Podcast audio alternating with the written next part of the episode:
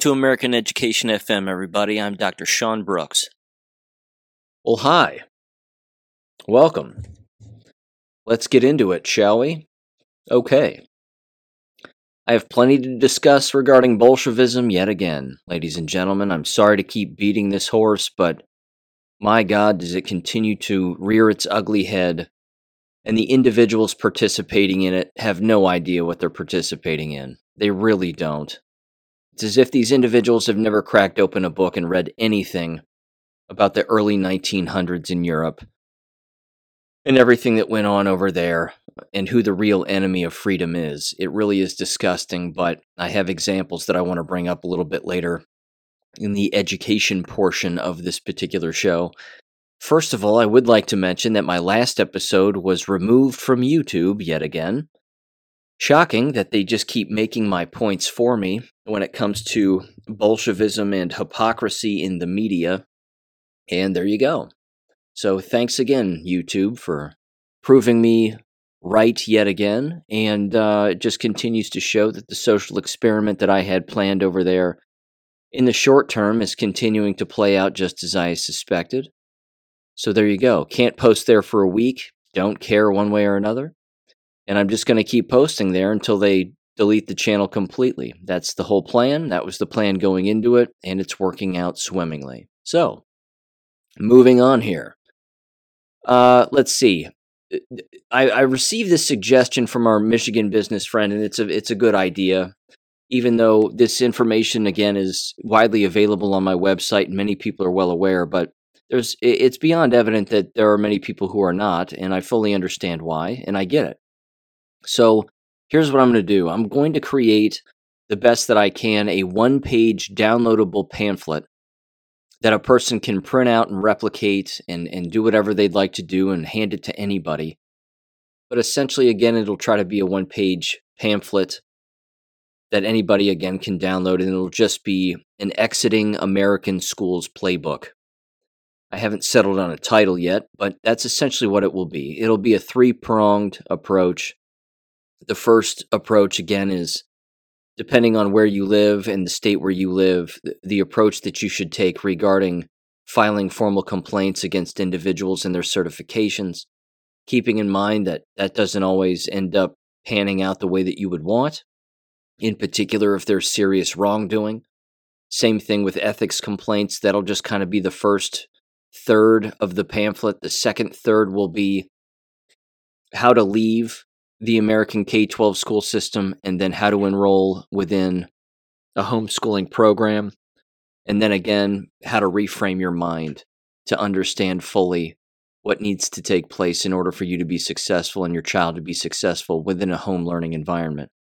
Because again, the thing that people have to keep in mind is that we really do, I believe, have to get away from the mind frame of the term homeschooling because it's really just lifelong learning.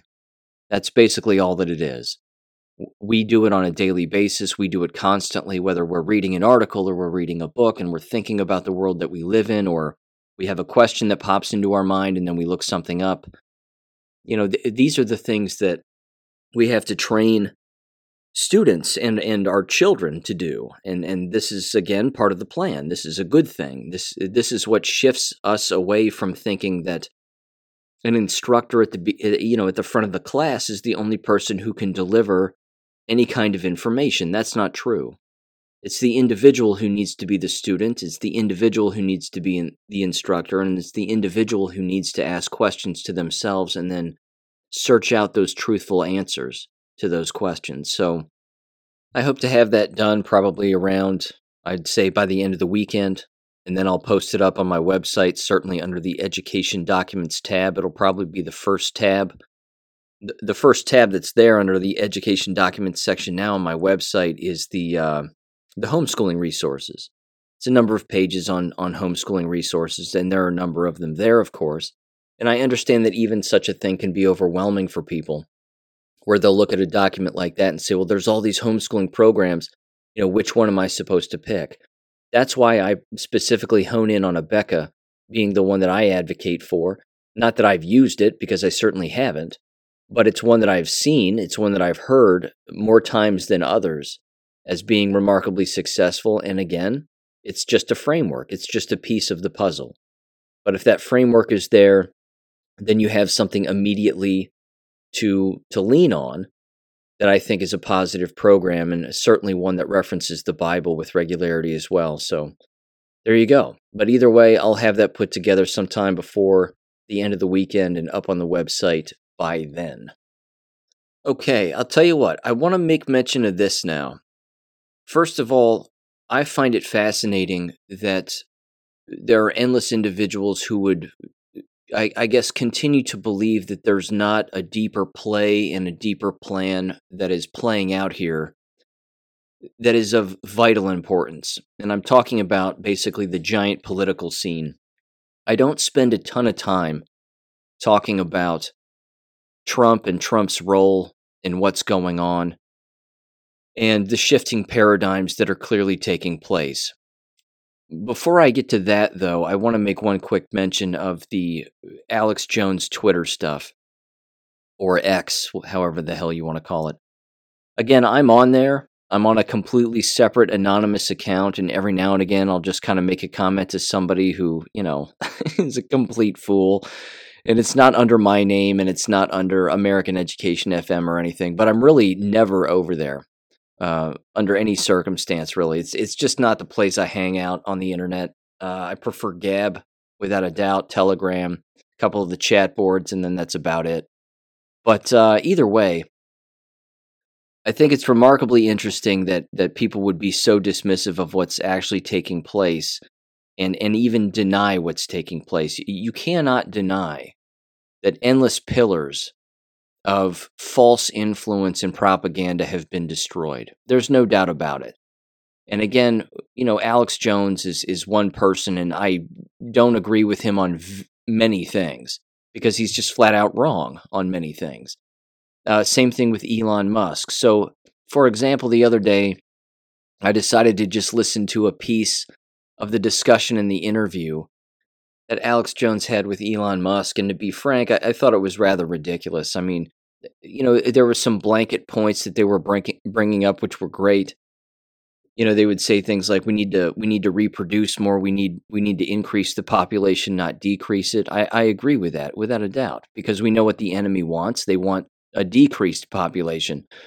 The interesting part is that immediately then Elon Musk started talking about going to Mars.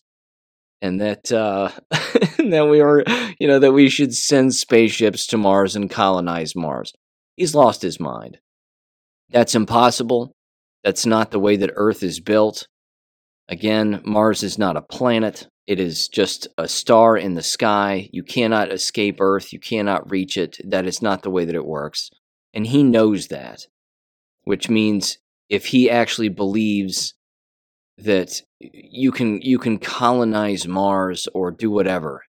If such a ridiculous thing were to ever take place, it would be 100% CGI, easily disprovable, just like going to Mars is easily disprovable. And uh, and and that kind of lying and misleading is what has to stop. All of that has to be put to rest because again we're not improving anything as a society if we continue to live and exist in half truths and half lies so i immediately turned it off. Um, and then of course well i didn't immediately turn it off but i, I tuned back in for a second to listen to what jack posobiec was going to say because i don't like him at all either. I think he's a complete loser. He was Mossad intelligence also, and and uh, army intelligence, if I'm not mistaken. Uh, he he has nothing new to say. He's misdirection all of the time, and uh, you you can just see it in his face. He has no personality in his face. It's almost like he's been cattle prodded, you know, while, while being chained to a bed or something, and and enjoyed it for a little while, and then all of a sudden turned into a robot. So he doesn't say anything that's worth anything either. And then he had Andrew Tate on, which again, give me a break. He's a personality, and he's uh, he's a woman abuser. So, so what kind of people again are we really relying on when it comes to factual information about the world that we live in? Again, if they're waking some people up to particular things, great. But if they're filling what they're saying with half truths and half lies, or mostly lies and some truth, there's still a massive level of deception there and are relying on other individuals to get our points across that I think is remarkably problematic. I'm an individualist to a great extent, and I'm an abolitionist, and you know that too, but the fact is is that individuals have to do their thinking for themselves. Individuals have to do the homework for themselves. Individuals have to read on their own and think for themselves and then you will arrive at the answer. And if you do that again i i believe because i've done it and it works praying to god that he shows you the what the answer is and what the what the facts are then you will see what the facts are and and you will experience this firsthand I've certainly experienced it, and endless other people have too. But but that's really the answer. It's not tuning into Alex Jones and saying, "Well, what's he going to say?" Because I'm going to believe everything he says. I, I casually observe these people and pick up c- consistently on their inconsistencies and their false consistency. And again, it's it's sad and it's kind of pathetic because it's continuous and it doesn't seem to go away. But uh, I don't know. I, I just re- relying on these individuals constantly is a, is a bit of a mistake. Again, that's just my two cents, but there's always so much more going on. Is the whole point. And being able to see things multidimensionally is is a very difficult thing, and it's an ongoing process. But to see things one dimensionally and believe a false history and then try to compare it with what's going on today I mean, a person doesn't stand a chance then. They're, they're, they're not really going to be growing in any way. So, allow me to just mention a few things here. First of all, I should say in particular Alex Jones, you know, he he consistently bashes the whole Q operation and all of those posts and consistently says nobody's coming to save you and blah blah blah there are falsehoods in that statement, and there, uh, there's, of course, truth in that statement. We have to save ourselves out of all of this. I don't think that anybody denies that. It doesn't say anywhere in those Q posts that they're coming to save us. That's not what it says. It also, of course, doesn't say that we need to sit on our rear ends and do nothing. There are endless truths within those Q posts, and anybody who was paying attention to them during the time when they were consistently coming out over the course of years and then, of course, even now, today. It makes even more sense today than it did then. That was part of that was part of that plan. That was part of that operation. And not all psychological operations are a bad thing. That was clearly a very good psychological operation, and rightfully so. It taught a great deal of people a great many things. That's undeniable. One of the things that's playing out right now, which is also undeniable, are certainly many of the traps that are being set by the individuals who, again, are handling Trump, which we have to assume is the military to some extent, and uh, and him himself, I should say, and certainly his lawyers and the individuals around him. These people seem to know what's really taking place here, or at least you would assume that they would. But at the very least, I wanted to read this particular tweet. This was by Chris at DUNBIZZ47 on X. And again, we've seen this before, and we've seen this exact plan play out before this way, and the bad guys seem to fall for it every single time. And here's what he said. And again, I typically don't comment on a lot of stuff like this because I'm not deep down this rabbit hole, but I do see some of these consistencies and inconsistencies as well. But this is a consistent thing, which I think is a very good thing. Jack Smith, the prosecutor for Trump, on a on a much you know on basically a different case specifically having to do with presidential immunity. He reached out to the supreme court and he said that we want you to expedite a decision about Trump and whether or not as former president he has presidential immunity. Well they got back to him and they didn't provide any kind of a ruling but they just said that they that they would expedite a decision rather quickly or, you know, kick his complaint up to the front of the line. I don't think that's an accident. I think that's a very good thing, and here's why. And here's what this Chris on X stated. He said, quote, the Supreme Court will remove President Trump's presidential immunity. Why? Because they have to. Trump has always been the bait for every trap the deep state has fallen into. Precedent after precedent has been established by the deep state in their pursuit of the greatest president this country has ever had. The last step in the chain of precedents will be the removal of presidential immunity. The left will celebrate, so will we. Why? Because we all know who is really guilty of crimes. Once presidential immunity is removed by the Supreme Court, it will be game on. Trump will either win in court for the whole world to see, or the case against him will fall apart as evidence is released and consumed by the public. Either way, Trump will be unscathed. What a fabulous game of chess we are witnessing being played. Checkmate, 100%. Unquote. This is true. This is true. You have a prosecutor who is allegedly assuming that he's not controlled by good guys, also but he's asking the Supreme Court for the thing that will backfire on them. Again, that's either coordinated and planned that way by the people controlling him, or he's just that dumb that he doesn't think that this will backfire on former presidents and former administrations. So I, I, like this. And, and again, this is one of the reasons why I don't comment too much on it, is because I believe it's playing out exactly the way that it's supposed to play out. I know a lot of people immediately say, you know, Trump is a Zog and he's controlled by Jews and this, that, and the other. I would say that in the game of war and in the art of war, there is a bit of a saving face. I'll, I'll put it that way, or keeping up appearances. I'll put it that way. I find it hard to believe that he wouldn't know who the real enemies are, and that the individuals around him making the real military moves, which, let's face it, it is the military, it's not really him. It's not uh, the man against the masses. It's not one individual against against everybody. This is a massive military operation that's continuing to take place. And there's no way that one person would be behind the whole thing. He's a player in the game, though, Trump, that is, and he's a big player in the game, and I'm fine with that. And if people want to follow him and pay attention to every single move that he makes in XYZ, that's great.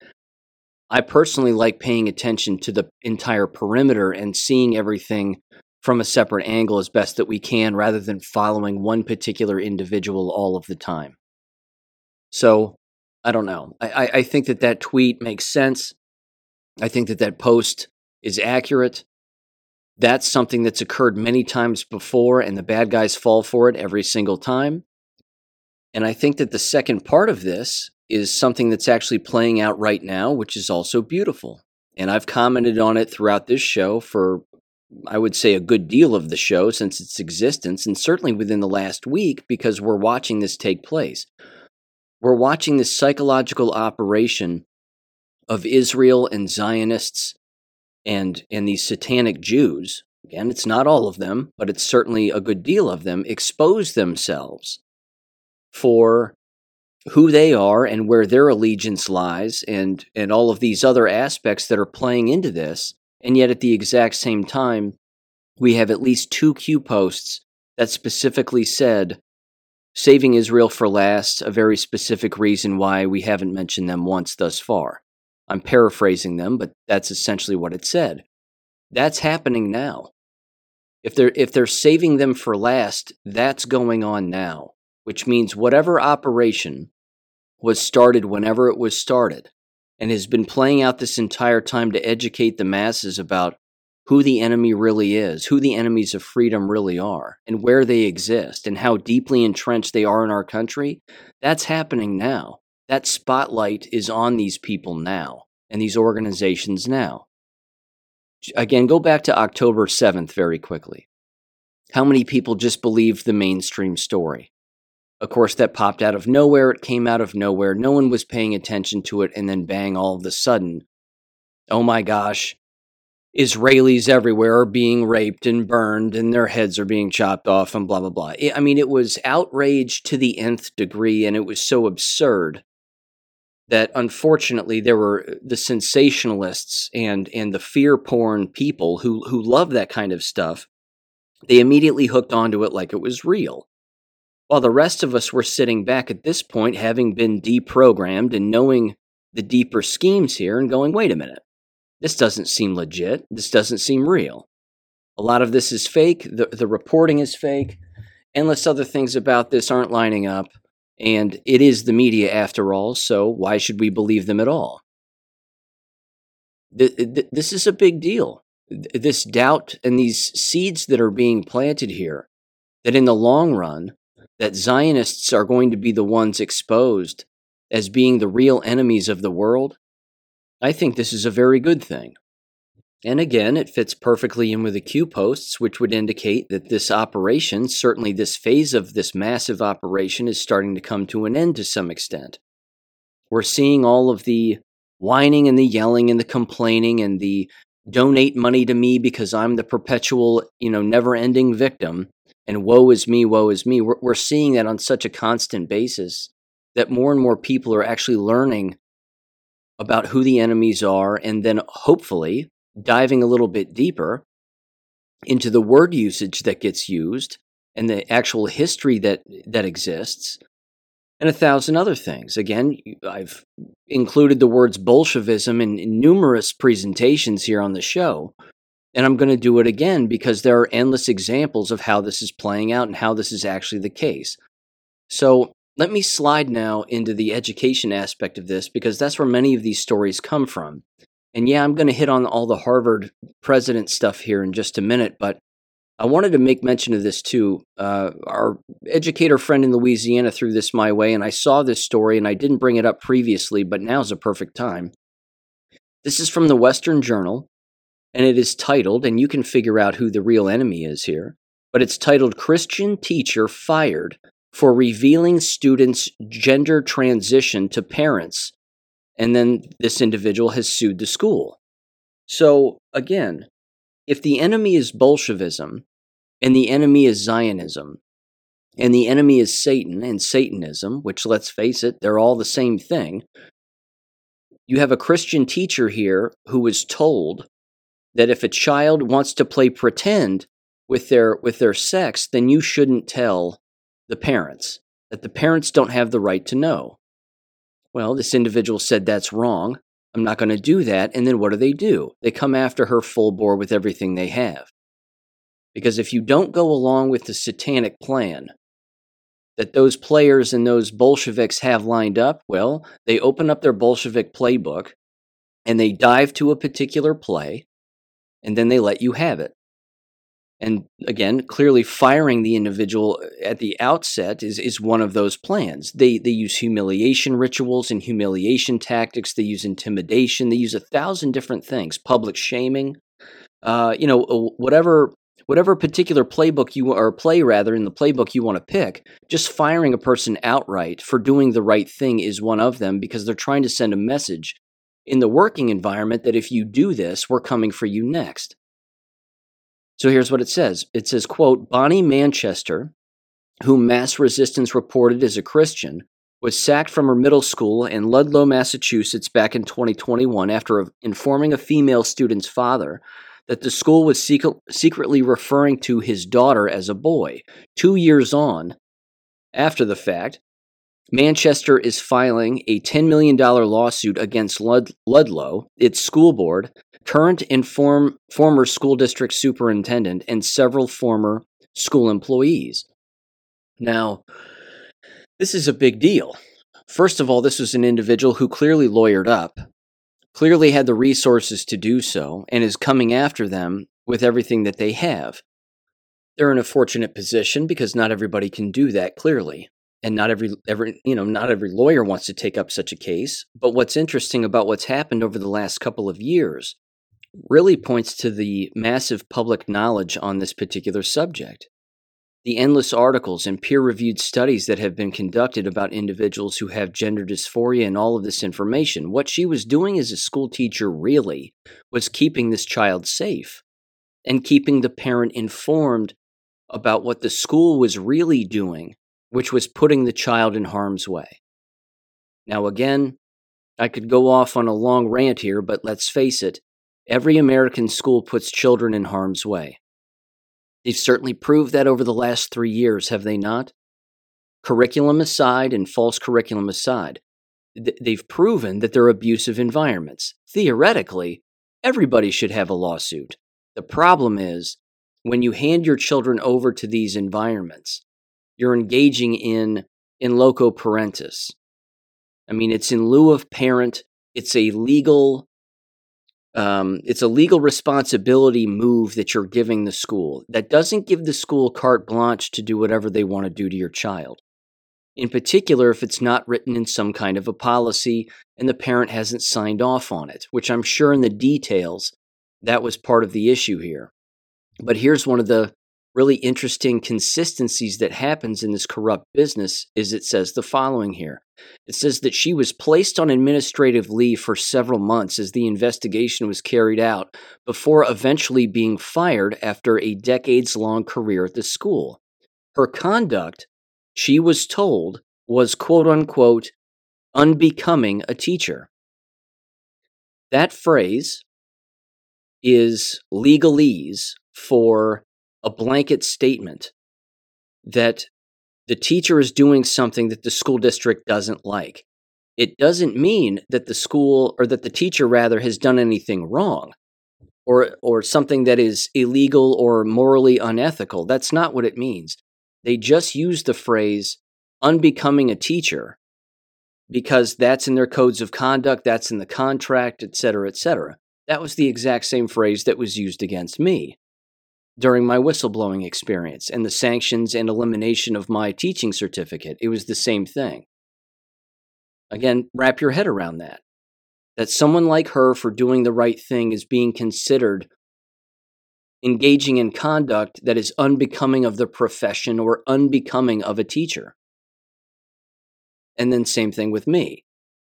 I was talking about sexual grooming. I was exposing sexu- sexual grooming, the people who were engaging in it, the physical abuse, and then the administrators that were covering it up.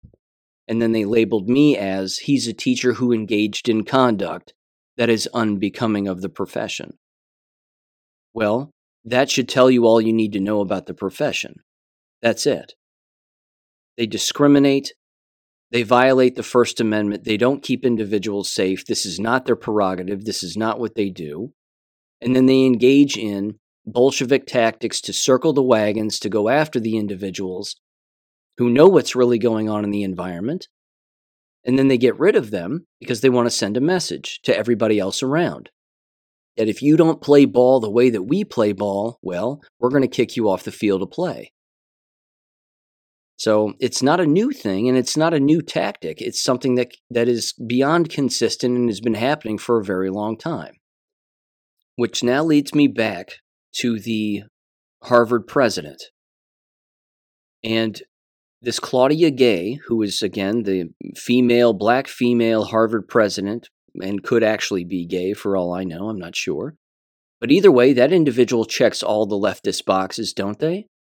And at the exact same time, the Bolshevik does not care. They don't care. They will shoot one another and chop one another into pieces, even on their own side, just so that the loudest voice is the one that prevails at the end. And this should be this should be teaching everybody a very important lesson on treachery and what traitors do. This is, this is exactly what traitors do. This is what a turncoat would do. Same kind of thing here. The first move that they made against this, this black female president of Harvard, who we know is a hard leftist, but she can't play the Bolshevik game the, the same way that the Bolsheviks at the top can play the game. The ones at the top are the ones that, that have perfected it. And they have all their soldiers down below and even she, I'm sure at one point was one of their soldiers, but it doesn't matter. They can pull their card anytime they want because this is how they play. There's no loyalty to, to actual people or even positions. They'll eliminate a position or a person at the drop of a hat if they don't like them because that's the control that they think that they have.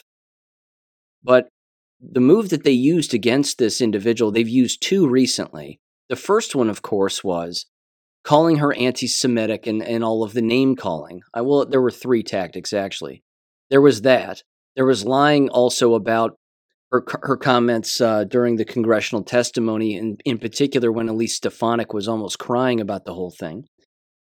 But when she went back to the campus, whoever it is that owns these trucks that have these video messages on the sides, which is the real question who owns the trucks, who creates the message, so on and so on.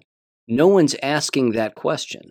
So they plaster her face on the side of this truck uh, they say, you know, and then they'll show particular pictures of children. And then it, and it, here on the side of the truck, it says murdered by Hamas, fire President Gay. And it's a picture of a kid wearing a Spider Man outfit. Okay, this is all pleading to emotion. She has nothing to do with with anything that's going on over there. It's none of her business.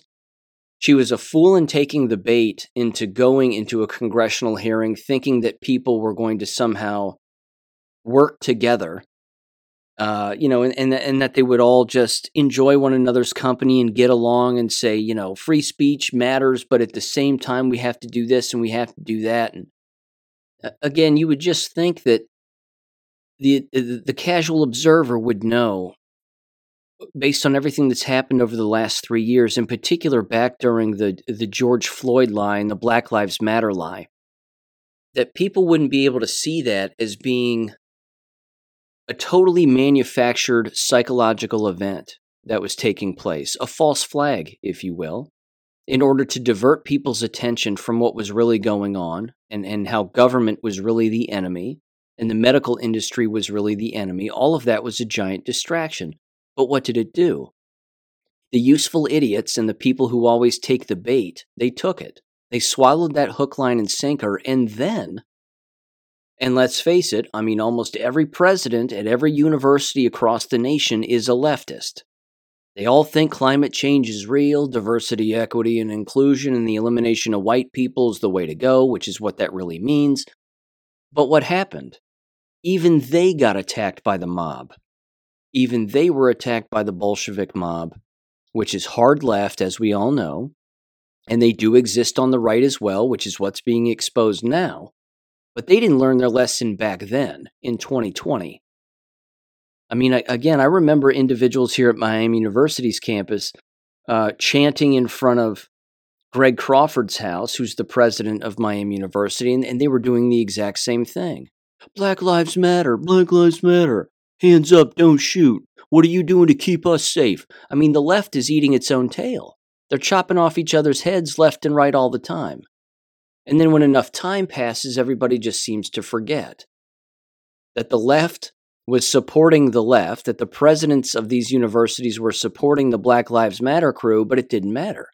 The Black Lives Matter crew was still attacking the presidents. You, you can't negotiate with the mob you have to destroy them. You have to make fun of them. You have to you have to go on the offensive. But that's not what the left does. And that's not what these uh, the presidents of these universities do. They all buckle. You know, again, you had President Magill at the University of Pennsylvania quit because she couldn't take it. She couldn't take the heat, she couldn't take the pressure, and it was all false heat and it was all false pressure. It was all a lie. Being called anti Semitic and what do you mean you won't spit on the Constitution to stand up for Jews? I mean, it was, re- it was beyond ridiculous. She didn't make any anti Semitic comment. Number one, again, that doesn't exist. Number two, she didn't say anything disparaging against Jews. Endless individuals are made fun of and disparaged and singled out on college campuses, and nothing happens. But now you have the Bolsheviks singling out a president. So where's Elise Stefanik on this? Because she again is claiming, as even the presidents were during that testimony, that if you single out an individual, then that could be interpreted as an incitement to violence. Well, here you have the president of the university, who I'm not defending because she's a leftist. I just find it funny that the Bolsheviks are going after one of their own. And that they that the individuals doing the commenting on it, like the Gateway Pundit and all of these other pseudo conservatives, which let's face it, they're not. They're all godless Zionists. But they're all commenting on it like it's okay, like two wrongs make a right. It's incredible. It really is, again, a, a, a one sided angle on this entire conflict right now, which again points back to the Q post. We're saving Israel for last. Uh, yeah, no doubt. Do you see what's happening here? It's amazing. And then the very next move that they make is they got the Bolsheviks got another one of their pseudo conservative Bolshevik soldiers and stooges to go along with this whole thing too, and that person is Chris Rufo. Because what was the very next complaint that came out about President Gay at Harvard University? Plagiarism. The plagiarism excuse and the, the, the plagiarism talk is always an arrow in the quiver of a Bolshevik. Always. They've used it against endless people. Again, you saw how they used it against me during the school board speech.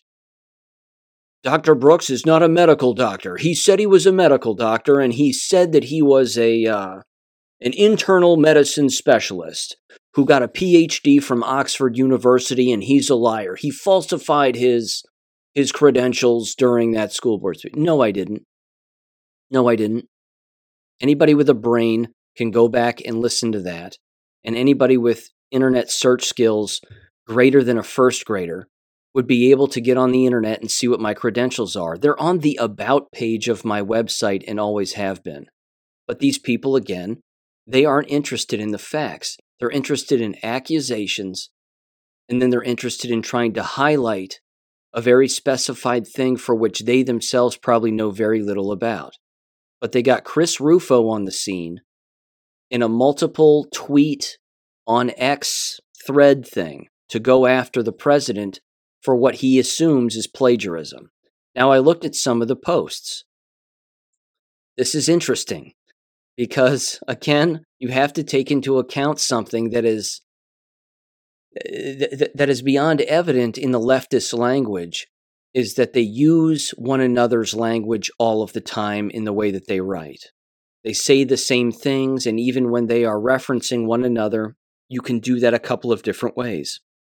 You can either paraphrase what a, what, what a person is saying without giving them credit which implies again that you're um, th- that you're using their general idea, but you're not using all of the words that they're using. There's nothing wrong with that.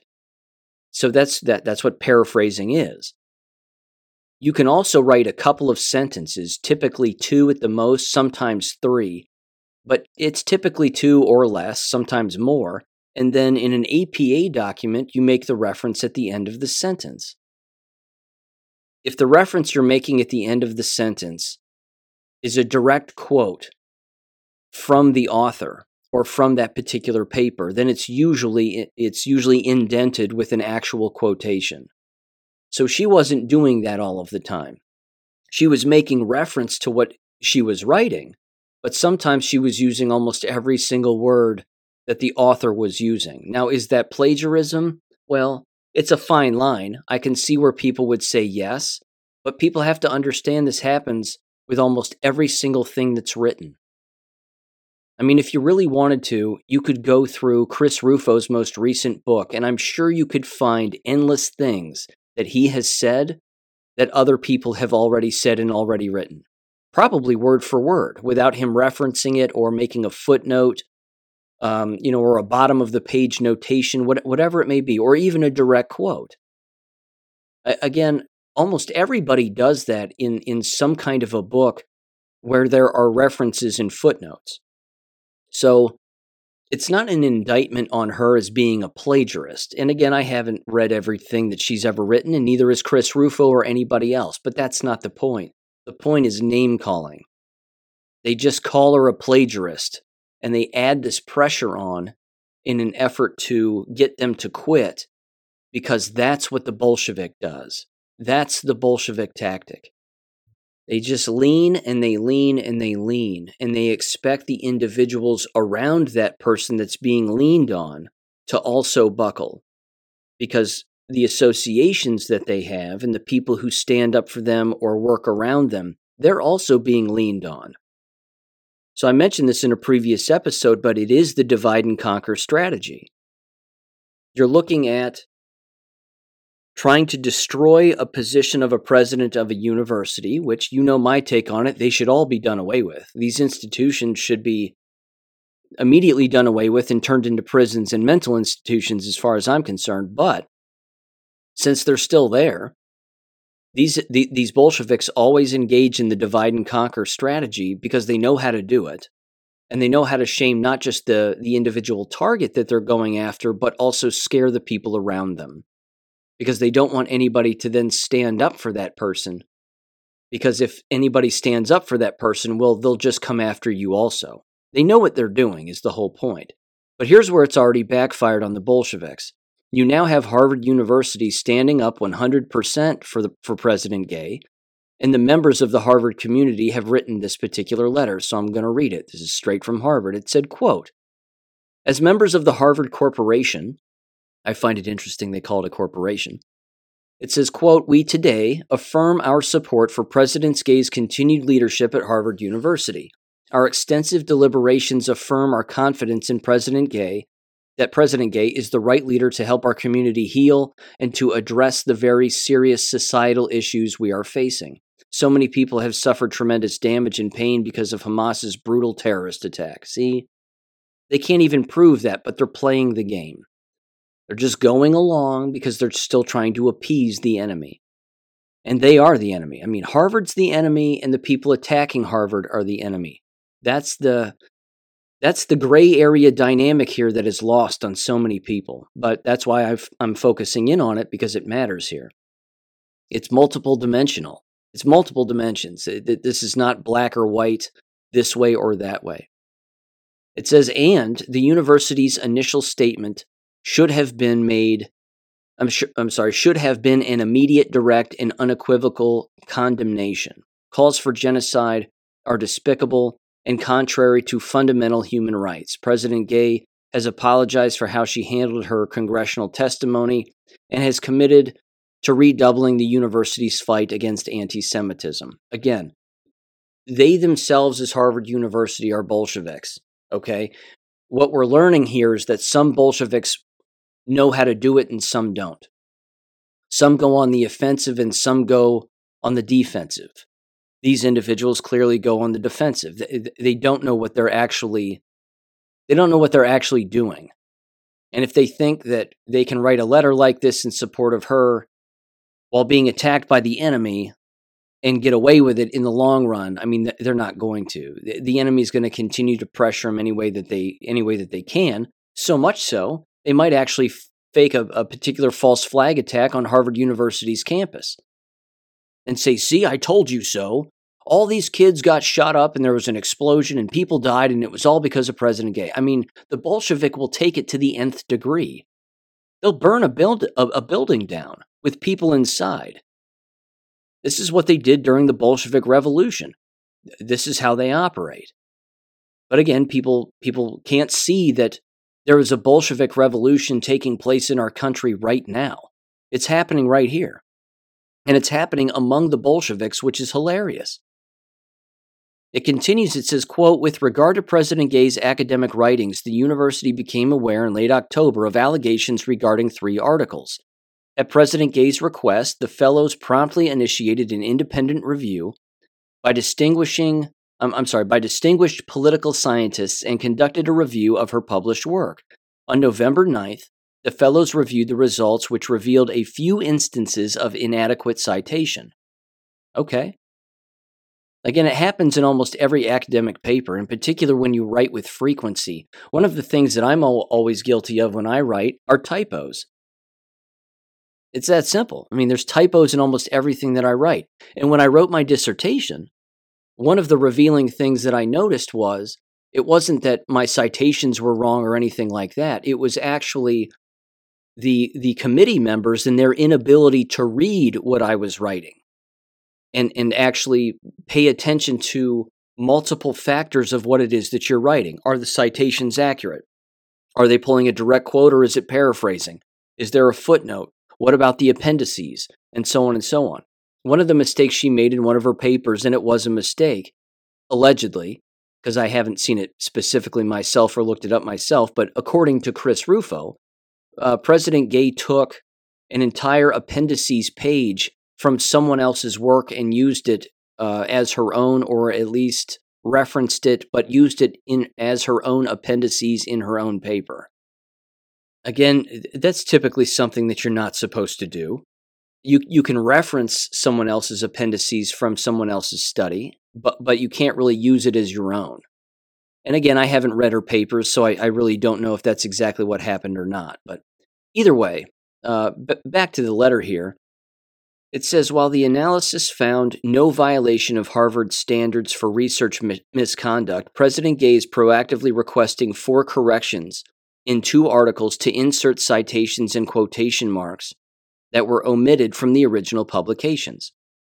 Again, it's not entirely, you know, th- these kinds of things, depending on what she was thinking about or what she was doing, it- it's not necessarily her fault there are proofreaders, there are committee members, there are other individuals and uh, sometimes other authors and editors that have to catch these things too. And if they don't, well, everybody's a human being and people make mistakes. So, again, in the grand scheme of things, this is kind of low hanging fruit, but at the same time, they believe that, that plagiarism is the most egregious thing that can happen on a college or university campus, and certainly in publication. Well, well the fact is, no. It, it really isn't. There are egregious things that happen all of the time that are far worse than, you know, not putting the correct quotations around a sentence. It's it's a it's a bit ridiculous. But either way, again, people make mistakes, and she's been given the opportunity to go back and correct it. So great. So what? Uh, it wraps up here, and it says, "quote In this tumultuous and difficult time, we unanimously stand in support of President Gay. At Harvard, we champion open discourse and academic freedom. And we are united in our strong belief, and that's funny too that they call for academic freedom now, but either way, we are united in our strong belief that calls for violence against our students and disruptions of the classroom experience will not be tolerated. Harvard's mission is advancing knowledge, research, and discovery that will help address deep societal issues and promote constructive discourse and we are confident that President Gay will lead Harvard forward toward accomplishing this vital work. Unquote. You know, again, it's Harvard. They're uh, they're a brainwashing institution and always have been, and we know that. But see, even they can't pay attention to the hypocrisy of the congressmen and women and all the other individuals who are clearly coming after the president because they themselves are saying, yes, we, we don't want anybody to be singled out and we don't want anybody to be hated on, and certainly calls for violence are terrible. And yet, someone owns a truck that is parked outside of the president's office with her face on it, with a child's face on it, saying that this kid was killed by Hamas and the president needs to be fired. See, no one's done that against Jewish students. And calling for an intifada, that word literally means a rebellion or a rising up. That's what it means. Now, again, that can be interpreted a lot of different ways. Does that mean killing all Jews? I don't interpret it that way. But it's the First Amendment. They can say whatever they'd like, they just can't do whatever they'd like. They can't go down the street murdering Jews, just like no one can go down the street murdering anybody. But again, they're also not paying attention to what's actually happening overseas. Because if they were, well, things would be a little bit different. But here again, I'm going to give you this next story. This is another this is this is perfect. This is another example of exactly the problem here and how these Bolsheviks are so embedded within these institutions that you're seeing the civil war, not just within you know government institutions per se although these universities are government institutions but the civil war does exist within these school environments too this is from uh, informationliberation.com this is actually well done it's titled washington post eliminate the first amendment to fight anti-semitism quote unquote and that was again one of the uh, opinion pieces from the Washington Post titled Opinion To Fight Am- Anti Semitism on Campuses, We Must Restrict Speech. And this is by a Claire O. Finkelstein or Finkelstein every single time. And this is from, again, she's from the University of Pennsylvania's law school. It, it's a rather long article. I don't want to read the whole thing, but here's, here's what I will read. I'll read a particular portion of this and then the accurate translation as to what this actually means. Because what the author of this article accurately points out for the uh, informationliberation.com article is they basically clearly say that the individuals making all of these claims of call, calls for genocide and everything else, they have to lie. Because if they don't lie, which again, that hasn't happened. There, there aren't these massive calls for genocide of all Jews everywhere. That, that isn't happening on these college campuses. Most people don't care. Again, let's face it, most people are too busy doing their homework or going home for Christmas vacation, and eh, eh, they really don't care. But they have to lie and they have to ramp up the emotional aspect of it because when they do that, it gets them to that next level that they want to reach which is the ability to make even more egregious accusations and engage in even more Bolshevik tactics to get their point across to ultimately reach the result that they want, which is individuals gone. And as I've stated before, and Joseph Goebbels said it better than I can, that they want to make sure that criticizing anybody who is of Jewish origin or descent or bloodline or a Zionist or whatever is punishable by death. Yes, your loss of job has to come way before that. And yes, we have to then make different laws and put those laws in the books. So if you criticize them, you'll be fined or go to jail or whatever. But then ultimately, they want you to die as a result of criticizing them. And we can't allow that to happen. That can't get to that point in this country. That's why we have the First Amendment. That's why the founding fathers put it in there. They put it in there for this purpose, for the one purpose here that we're all seeing. Yes, it's multiple purposes, but you get what I'm saying. So here's what they said. They said universities have also have a duty under Title IX of the Civil Rights Act to ensure that their campuses do not descend into hostile environments that effectively exclude students of ethnic, religious, or racial minorities from receiving the benefit of educational programs and activities on campus, in fact, Pennsylvania has already been sued by two Jewish students alleging that the university has become a quote incubation lab for virulent anti Jewish hatred, harassment, and discrimination. The author of the of the particular article then said this, and it's all in bold. They said that underscores the point with or without the First Amendment calls for genocide against Jews or even proxies for such sentiments, such as calling for intifada against Jews or the elimination of Israel by chanting from the river to the sea, quote unquote, are, in the present context, calls for violence against a discrete ethnic or religious group. And that such speech arguably incites violence frequently inspires harassment of Jewish students and, without question, creates a hostile environment that can impair the equal educational opportunities of Jewish students. So they have to manipulate events, they have to manipulate words, then they can manipulate codes of conduct, then they can manipulate laws, then they can get the result that they want. And we can't let that happen. The author ends it by saying this quote, There you have it. The entire American experiment on free speech needs to come to an end to protect the feelings of Jews and Zionists and shield them from any and all criticism, all while Israel conducts a genocide of children in Gaza and ethnically cleanses half their population. Unquote. And again, there's a little bit more to it, but there you go. Again, it's a really good article, and the author has it has it perfect. I mean, they highlight Claire Finkelstein or Stein or however you say her name. Uh, they highlight her hypocrisy and her complete insanity on this issue. And then they basically say you have to look deeper into it because these people don't want the First Amendment to exist ever. Specifically, they want to use it as a shield against criticizing them all of the time. That's always been the plan, dating back into the 1800s with the very creation of the term anti Semitism. But We're just seeing it play out right now on a grand scale. So, are we saving Israel for last in this entire awakening process of uh, of endless Americans and people around the world? Yes.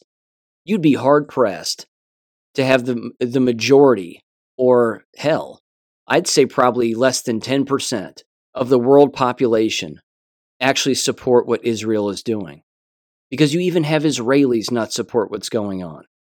Even they don't like Zionists. Even they aren't involved. And again, the hypocrisy is so thick that you would think that outlets like the Gateway Pundit, who claim to be conservative and they are not, you would think that even they would highlight the fact that you have rabbis holding Palestinian flags and carrying signs in their other hand that say, I'm not a Zionist, I'm against Zionism. See, that throws everybody into a tailspin because they start saying, well, what's with all these names? What are all these identities? What are all of these labels that people are putting on one another? And they never sift through it and they never figure out what these names actually mean. It's, it's just, it just becomes too confusing for them and then people just put it down.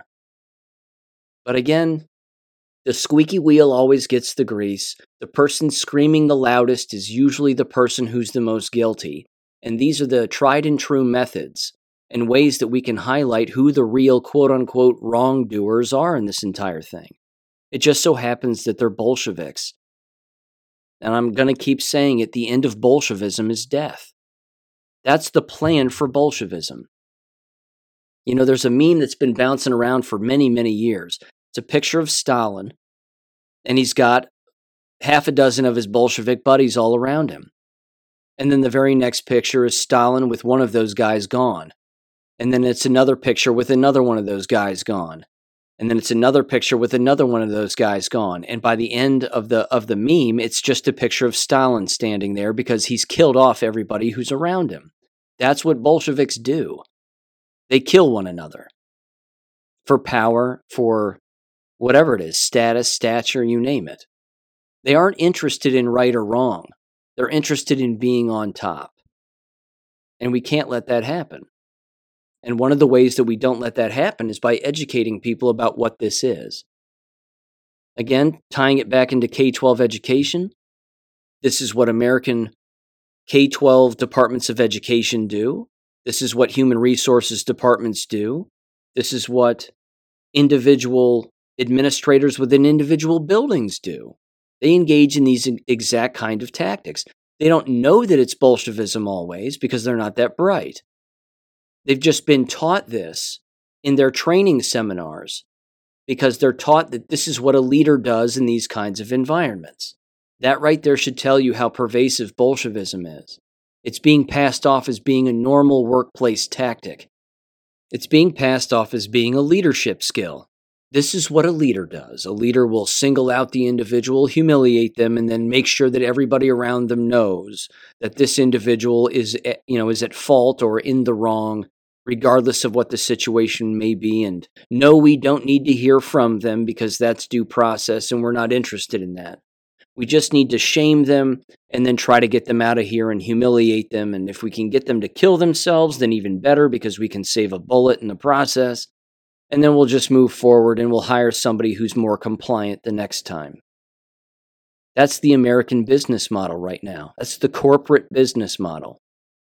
And edu- you know, education environments and universities and K-12 schools, public, private, or charter, they're corporations. Harvard, in their letter, even refer to themselves as a corporation. They're telling you. They're telling you what they are. They're telling you what approach they take. And this is also one of the reasons why X is such a cesspool, because you get on X and you have all these individuals, again, whether they be Harvard graduates or not, all jumping on here and saying, you know, I'm going to write a letter to Harvard, and here's what I'm going to say, and here's what I'm going to do. And I'll give them the what for because I'm a graduate and I know better. But you have this Bill Ackman, at Bill Ackman guy every single time. He's the CEO of I don't know what this is. Uh, Pershing Square and a co trustee. I don't know what the hell that is. Don't care. Either way, he's on here and he writes this giant letter wasting his breath, uh, hating on President Gay and telling everybody to fire them and then how to look for a new president and what that person should be and blah, blah, blah. Even Scott Adams criticized the guy, which is hilarious. Scott Adams got on here and put one of his Dilbert uh, Dilbert cartoons on here, where he's got the boss sitting at a table with a uh, a candidate to be an employee at the at the at the corporation where they work, and the boss looks at him and says, "I don't see your mention of your college degree." And then the guy applying for the job says, "I have one." The boss looks back at him and says, "That's weird because I would think you would list your college if you were applying for a job." And then the boss looks at him and says, It's Harvard, isn't it? And then the guy says, I'll show myself out. Again, Harvard's the butt of every joke, and the people who go there are the butt of every joke. But these Bolsheviks who are standing up for one another and cutting each other's heads off, they don't know that. They don't know that. You can't fix these places because they're nuts the very people who attended Harvard who are claiming to now defend it and say, you know, these calls for genocide and whatever else, they don't know that the Bolsheviks will come for them one day. They have no idea. Because that's the way that it's always worked throughout history. They're on the wrong side of it. When you're on the wrong side of history, you're on the wrong side of a gun. That's the way that that goes. So I'm going to summarize it by saying this before I get into this other thing is, is that I just want more people to pay attention to those inconsistencies. I want people to pay attention to who the real enemy is. It really is Bolshevism. That's really the biggest problem here. And yes, it happens to be of Jewish origin, it happens to be satanic, it's remarkably evil, it's rooted in murder. They're not interested in the truth. They have no civility whatsoever, and you cannot negotiate with these people. There's no negotiating with them. Elise Stefanik is a Bolshevik. She gave she gave up the goose in Congress. She gave it away. In fact, I can't believe I'm even saying this or even reading it, but oddly enough, this should also prove to basically everybody that uh, when you talk enough about a particular individual, believe it or not, you'll just find yourself uh, getting an email from them. I received one of these emails from Elise Stefanik in her, uh, whatever it is, nationwide petition Again, I've never gotten one of these from her, but all of a sudden I have now. And she, it says this This is Elise Stefanik. My blood is boiling. I'm enraged every single time I see another anti Semite rip down Israeli hostage flyers. I read the liberal media take the side of Hamas terrorists, and I hear woke college students harass Jews. So now, so now the woke students are harassing Jews uh, again, the inconsistency is amazing here. The hypocrisy knows no bounds here. She goes on in this email, assuming she was the one who wrote it, which let's face it, she probably didn't. It says, But nothing could have prepared me for the presidents of Harvard, MIT, and Penn refusing to say whether calling for the genocide of Jews is considered harassment at their universities. They hemmed, they hawed, they even said it depended or depends rather, and needed more context, I'm done. Sign my nationwide petition and blah, blah, blah. She said, I was lucky enough to attend Harvard. I know how liberal that campus is. But this, this is something new and it's a national disgrace. I, am done. I'm done reading it. You get, you get, you, I mean, I hope you can see the, the, uh, the blatant hypocrisy in this. Again, it's the pot calling the kettle black the squeaky wheel gets the grease, whatever saying you want to use. it's beyond ridiculous. But the constant lying, storytelling, and word manipulation in order to end up at a separate result. I'm sorry, but uh, that's that's beyond satanic. it's it's beyond Bolshevistic. It's awful.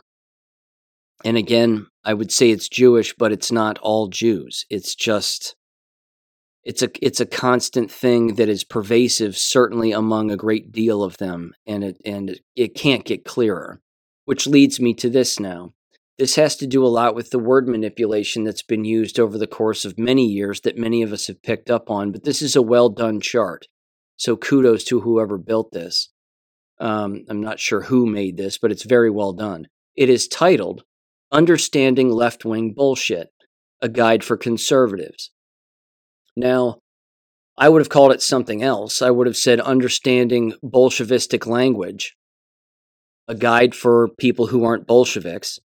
But either way, it's a Venn diagram and it goes basically, it spreads out throughout the entire sheet of paper here. Again, it highlights the particular words that Bolsheviks tend to use, and, and again, what you would call the social justice warriors, or certainly the, the Marxists, okay, on the hard left. And there's a handful of them, and I'll read all of them right off the top, and then I'll go through each individual one. And then each word, the very next step, it says what they mean is, and then it provides the translation. And then the very next step after that is it says, which is, and then it provides the result of what they're really trying to accomplish by using the word.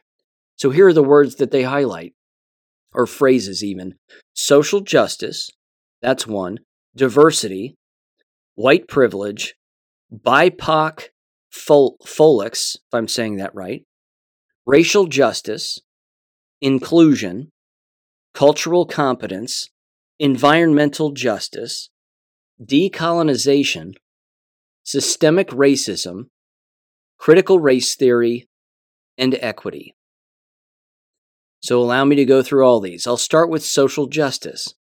Okay, so the term social justice, what they mean is the word will only be just, quote unquote, when the oppressed overthrow their oppressors which is weaponizing oppressed non which is non-white and non-straight people against oppressors who are white and straight people for political ends involving wealth and power redistribution. That's really what social justice means and what the end result is. So when you hear the term again, social justice, understand it has to do with discriminating against white people and then eliminating them. That's it. You're going to see a theme throughout this, trust me. And you can guess what it is. The, the next term, diversity, what they mean is everyone who is not white or straight, which is replacing straight white people with non straight and non white people. Pretty straightforward. The next phrase is white privilege. What they mean is white people having certain socio-political advantages within their own ancestral homelands, which is an oppressive situation that must be rectified via racial and social justice. So one plays off of the other, clearly. Here's the next one, and I mispronounced it earlier, but it's BIPOC folks, is I guess how it's pronounced. Again, these, these stupid made up made up acronyms.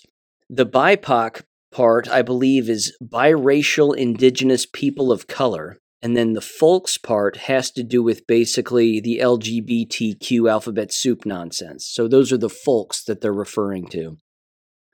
What they mean is everyone who is not white, which is otherization of white people to form a multiracial anti white political coalition.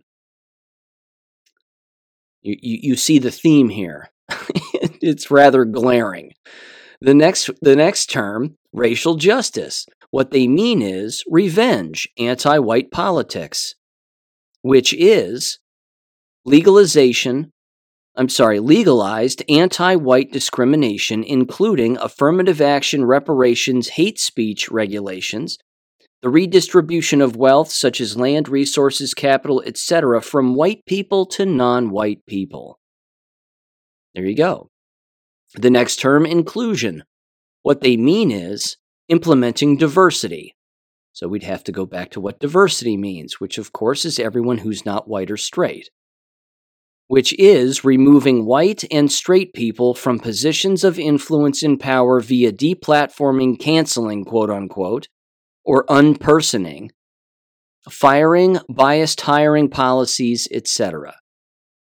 So that's what inclusion means. Cultural competence is the next one. What they mean is worshiping diversity, becoming accustomed, accustomized rather to life in a multiracial society, which is being indoctrinated into the globalized leftist political ideology that hematologically dominates Western civilization. Great. Environmental justice is the next one. What they mean is white people are destroying the planet with climate change, which is implementation of global technocracy via the Great Reset, severe reduction in Western living standards, forcing whites to accept infinite climate refugees transfer of white wealth to the third world. Are we not seeing all of this right now? The next term, decolonization. What they mean is removing European influence, which is cultural genocide, an attack on white history, culture, and traditions used to demoralize and desecrate white people. The next term, systemic racism. What they mean is disparities in performance between racial groups are caused by white racism and oppression, quote unquote, rather than average biological differences in behavior, etc., as a result of evolution, which is an excuse to disenfranchise whites within their own homelands and implement social slash racial justice. The next one, critical race theory. What they mean is race is a social construct, quote unquote, not a biological reality. But white people are responsible for all worldly problems due to systemic racism, quote unquote, which is denying that white people exist while demanding that white people commit racial civilizational suicide as pretense for perceived historic racial injustices, quote unquote. And finally, the term equity. And what do they mean by equity? They mean creating equality of outcomes, which is forcibly correcting perceived social injustices by taking from the oppressor, quote unquote, and giving to the oppressed, quote unquote. That's it. So again, the word usage, the word creation, the word manipulation, the definitions, all of it. All of it is Marxist. All of it is Jewish. All of it is Bolshevik, Bolshevistic, to say the least. The tactics that they employ to get these words implemented, used, normalized and then if you don't do it, those tactics that they also use to eliminate you are all in the exact same playbook. Again, Satan is the father of deception, and these are deceptive practices. That's exactly what this is. It isn't going away, but we have to learn what it is, and then we have to learn to laugh right back at it and fight against these people and this insanity. Because if you're normalizing insanity, which they're clearly attempting to do, and eliminate individual thought and rational thinking and civility and a thousand other things, well, then there's your enemy. And they're clearly defining themselves on a daily basis, and it can't get it can't get any clearer, and it, they can't possibly get louder than they already are. So there you go. Okay, one last little thing here, which kind of proves my point from a K twelve perspective, and this again has to do with using academic papers to normalize the state of affairs specifically regarding turning these schools into mental institutions and increasing the presence of counselors and mental health professionals and blah, blah, blah, including, I might add, even doctors, medical doctors. And this was something that was brought up in the last episode of the Five Docs with Larry Palevsky and Dr. Lee Merritt. Palevsky made a great point about how medical doctors are even running for school boards now. That medical doctors who believe the COVID lie and implemented the COVID lie are running for school board uh, positions within what you would expect to be some of the most brainwashed areas, certainly on the hard left, but uh, even within conservative areas as well. Because again, if they believed it, well, and they sit on the school board, then they're going to be the voice for it if it comes around again. And we have to assume that that's going to be the case. So here's what it says, and this is from the most recent uh, publication from the American Educational Research Association's journal. It is titled Investing in the Teacher Workforce Experimental Evidence on Teachers' Preferences. So, again, you can kind of see where this is going, and they're tailoring this particular quote unquote study or, or survey in order to normalize what they think teachers want.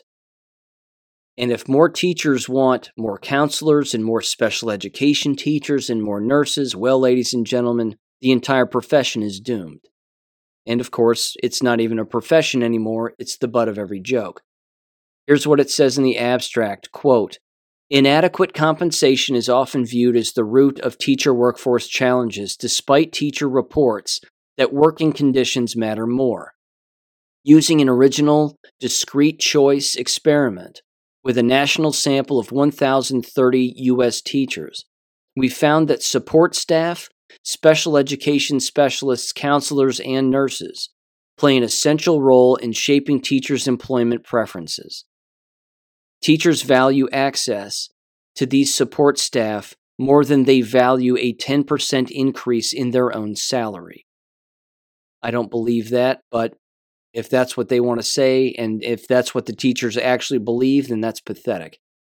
But it wraps up and it says We also assess teachers' preferences regarding childcare subsidies and find that teachers treat a 10% salary increase and a childcare benefit of similar value as near perfect substitutes. To test the durability of these findings, we replicated our study two years later and found nearly identical results. So they kind of contradict themselves in the abstract. They say teachers aren't interested in a raise, but then they say teachers are still interested in a raise. I mean, I don't even have to I don't even have to read this full study in order to understand what it's about. Uh, again, they're trying to normalize the presence of special education specialists, counselors, and nurses, and even medical professionals, quote unquote, within these environments. Because there are so many brainwashed people who now believe that these people have to exist within schools. When really, if you, a- if you ask your average morally sound school teacher, which again, why they would be in the business if they're morally sound anymore is beyond me and, and not brainwashed. But if you were to ask them what they really would want within these environments, they would say they want all of the sexual perversion gone. They would say that they want all of the left wing nonsense gone. They want the freedom to teach the truth to their students. And they want violence to go away. And they want the political infiltration and the overwhelming nonsense professional development to disappear. They want things taken off of their proverbial plate and they don't want anything added on. Again, I never accepted a job or thought to myself as a, as a former school teacher, gee, what a great place to work because we have all of these special education teachers. Or gosh, what a safer place to work because we have all of these counselors. Or thank God we have more than one nurse on campus. What would we do without any nurses? That was never a hinging a hinging impact on on uh, on on wanting to work in a particular environment or not. It had nothing to do with it. Am I getting paid enough to live? That's number one, I think, because if you can't do that, then you can't do anything else. Is the place safe? Are people going to be held accountable and kicked out of the school for doing the wrong thing and breaking the law? And is there corruption within these environments? Is it a morally sound professional environment? That's really all people want. It's remarkably simple. But only a, only a business like this that's this brainwashed and this controlled could possibly get people to actually believe the exact opposite of what I just said. And unfortunately, that's the environment. That's the way it's going. Okay. One jab related thing here. This shouldn't shock anybody, but I found the date of this particular article to be rather interesting. This clump comes from globalresearch.ca. This was titled, Is the Virus Fictitious? Laboratories in the United States can't find COVID 19 in one of 1,500 positive tests. It says the CDC sued for massive fraud. Tests at seven universities of all people examined, examined showed that they did not have COVID but just influenza A or B. And EU statistics state that corona, quote unquote, virtually disappeared even under mortality. The date of this was April 11th of 2021 by the author, but it's made its way here to global research on December 10th of this year 2023.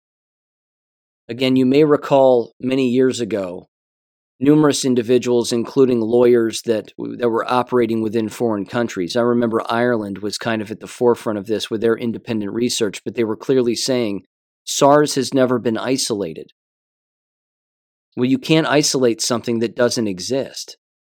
There's no individual virus, quote unquote, that exists within the blood of these people. There's just compromised immune systems, damaged cells that already exist inside of their body. And then, of course, the nanofragments and the technology that exists that you can see under a microscope. But there's no quote unquote virus because there isn't one. People were injected with nanoparticle technology they were injected with the poisons that were surrounding that nanoparticle technology. And and uh, again, this is something that the you, you know your average member of the general public cannot comprehend. They can't comprehend that they were injected with a biological weapon. There is no COVID. It was a fake name for just more poison that people injected into themselves. The end. That's really about it. And this just continues to prove it. And it's a rather old article from, again, April of 2021. So there you go. Not new, but it's one of those things that, you know, you perpetuate a lie lo- often enough and you do that among individuals who are not independent thinkers and don't don't look into things, well, they're just going to keep believing whatever it is that the idiot box tells them. It's remarkably sad. Okay ladies and gentlemen, I, again, there's a lot of great things happening. I fully understand that there is. And it, it may sound frustrating, all this stuff that I'm bringing up here recently, but it's the revealing of all of this that is the positive. If there's a takeaway here, that's the positive. The positive is is that all uh, the enemy is in the process of destroying themselves and we and we need not interfere with that. What we should do is shine a light on it so that more people can see what's actually happening and do what we can to again explain this as accurately as possible from an accurate depiction of history as humanly possible. And then again, understand that moving forward, these are not the people to trust. The gateway pundits of the world, the universities of the world, and all of these other individuals who are again chopping off their own heads just for fame or status and they can't even see their own hypocrisy in what they're doing and what they're calling for. This revealing is a giant on purpose. It's a beautiful thing, and it's happening every single day. So, again, thank you for listening. Thanks for tuning in, and I will catch you on Friday. Peace. Thank you for listening to American Education FM. Make sure and check out AmericanEducationFM.com for more information. Take care and God bless.